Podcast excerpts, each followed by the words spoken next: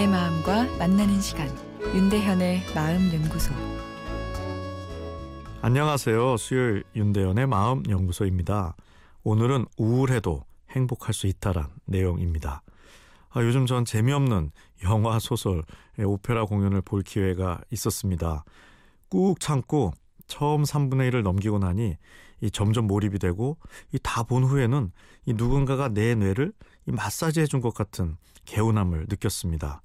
재미와는 다른 느낌이었는데 매우 좋았고 내 뇌가 잘 쉬었다는 기분이 들었습니다. 아, 도대체 이 기분의 정체는 무엇일까요? 일할 때 작동하는 뇌의 신경망을 조종신경망이라 합니다. 일을 할 때 작동하는 조종신경망은 뇌의 에너지를 쓰게 됩니다.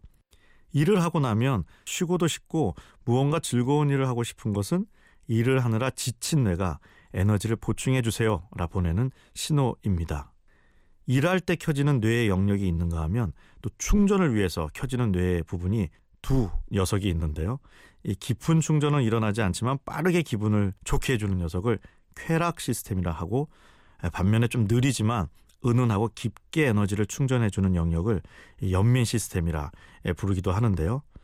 제가 재미가 참 없다는 느낌으로 본 문화 콘텐츠가 준 개운함이 바로 충전 시스템인 연민이 작동해서 찾아온 느낌이죠. 쾌락과 느린 연민은 서로 경쟁하는 것으로 되어 있는데 대부분의 승리는 쾌락으로 돌아갑니다. 이쪽이 훨씬 빠르고 짜릿하기 때문이죠. 그러다 보니 우울의 반대말이 행복이 된 것이죠. 우울하면 불행이고 짜릿하고 재미있어야 행복이란 것이죠.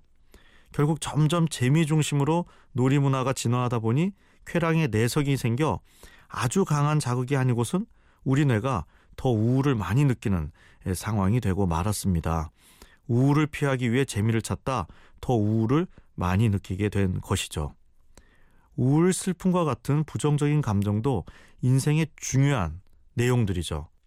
재미는 없는, 그러나 삶의 본질과 애환이 담긴 문화 콘텐츠들은 이런 정서를 담고 있어 처음엔 재미가 없어 힘들지만 내 마음의 공감 시스템인 연민을 작동시켜 내 뇌의 에너지를 더 깊게 보충해 줍니다. 연말인데요. 진하게 즐거운 회식도 좋지만 너무나 재미없는, 그러나 본질적인 충전을 일으키는 문화 콘텐츠를 즐기는 것 어떨까요?